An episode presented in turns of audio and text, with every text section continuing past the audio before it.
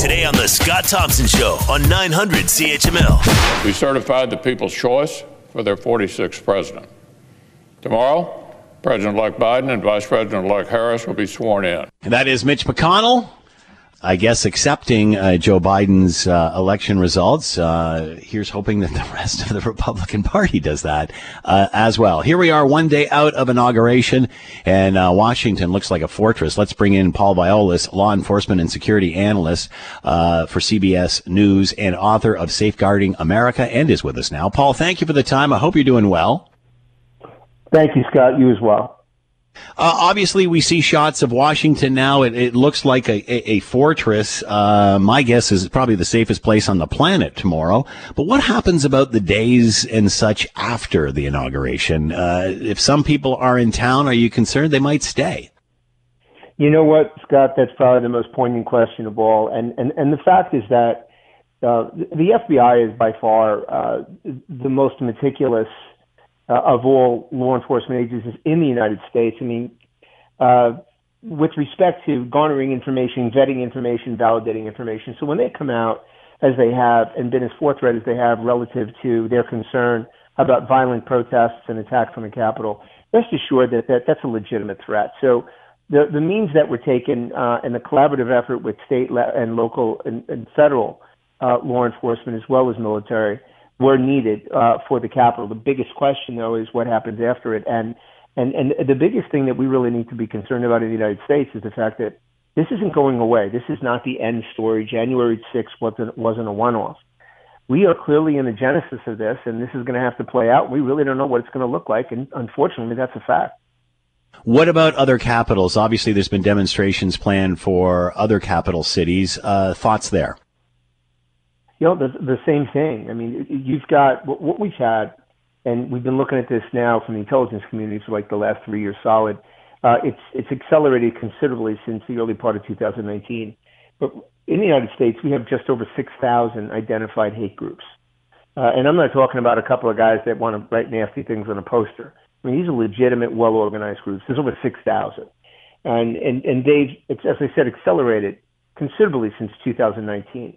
And the information, the intelligence that law enforcement has gathered is clearly showing that uh, all state capitals are targeted, major cities are targeted, and, and these groups, um, believe it or not, are extremely well organized and, and well trained, and, and they've established communication circles that are challenging law enforcement at this point. So um, every state capital is on alert. Major cities are on alert.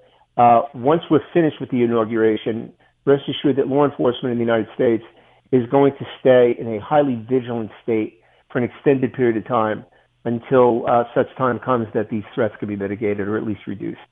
The fact that Donald Trump will not be attending the inauguration, does that make things more secure or less secure? Um, no. Uh, go ahead. Believe it or not, Scott, he's he's not as much of a as an influence as the media wants him to be.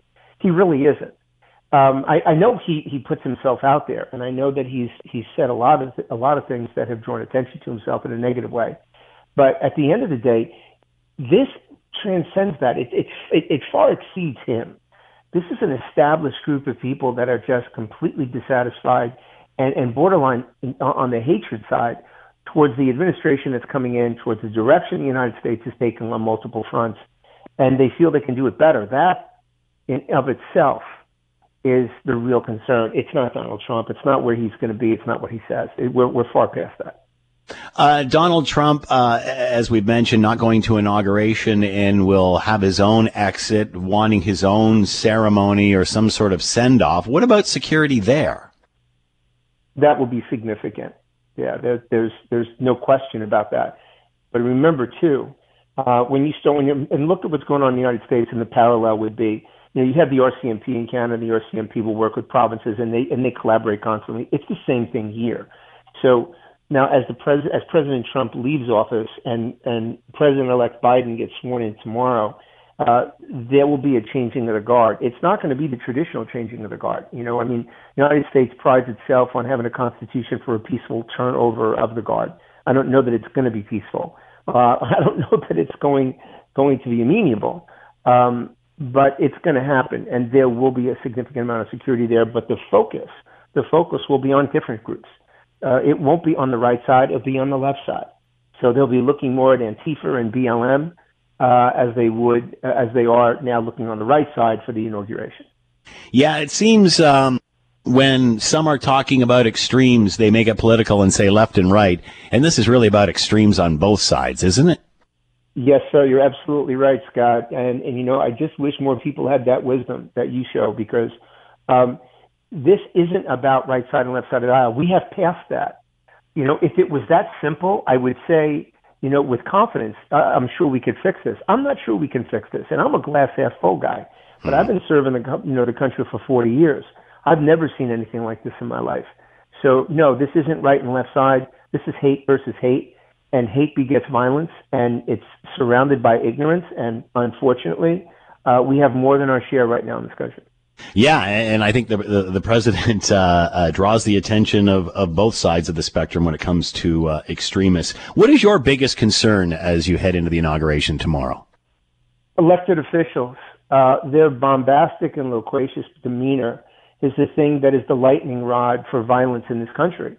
Um, it's not just one person. It, it, if it was one person, it would be simple, Scott. It is not one person. My concern is the rhetoric that comes out of the mouths of our elected officials. Unfortunately, the preponderance of our elected officials are more concerned with keeping their job than doing their job. And, and, and in light of that, they are drawing a lightning rod to violence. And that is my biggest concern. They don't know how to shut their mouths and do their job. And from someone who has protected this country for 40 years, that is the thing that draws disdain from me. I don't care if you're a Republican, a Democrat, an independent. I don't care who you are. We're American, and we need to really be focused on that, and we're not.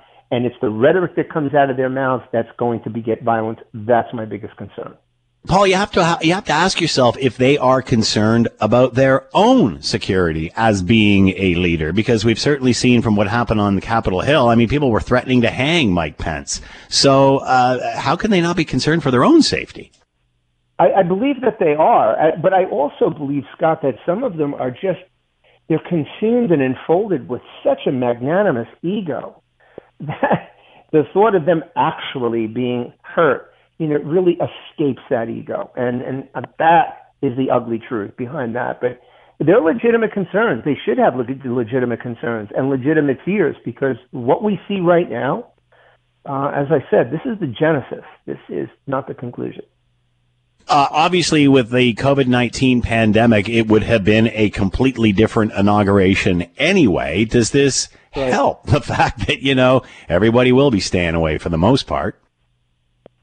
Well, you know, I mean, it, it's still going to be well attended, though, Scott. I mean, yeah. you, you're talking about, you know, the inauguration of a president, sitting president of the United States. I mean, it, it's going to be well attended. There will be foreign dignitaries. There will be all yeah. the pomp and circumstance that that comes with this particular type of special event. So even though it won't have the volume of attendees, it will still be well attended. There's there's no question about that. What do you think we're going to be talking about the day after inauguration? I think we're going to be looking at what what different groups have done and attempted to do in other states. I think there's going to be a limited amount of of aggression in the state capital. There'll be some, but I think it's really going to be diverted to, to other states. And unfortunately, uh, as we are exceptionally good uh, at wake up calls in this country, I mean we're we're world class at wake up calls, but the only thing we're better at is sticking our heads in the sand. And I think we'll stick our heads in the sand, and it won't be too long after that that you and I are going to be having a similar chat talking about why we didn't pay attention to the warning signs after the inauguration. Uh, you talked about the problem not going away after the election, and we've only got less than a minute left. Um, that being said, once the president is off the podium, are, uh, do you think he still will have that command of those people?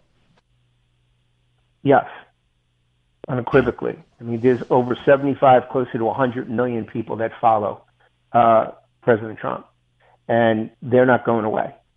So this issue is not going away. And when you look at the various things such as defunding the police and, and what they're going to do with COVID and all the other things, that it's the perfect storm, Scott. Uh, let's say, you know what, to be continued. Yeah, really. Perfect storm. Uh, Pi- uh, Paul Viollis has been with us, law enforcement and security analyst for CBS News Radio and author of Safeguarding America. Paul, thanks for the, The time and Scott insight. Much appreciated. Show, Be well. Good from luck. noon to 3 on 900 CHML.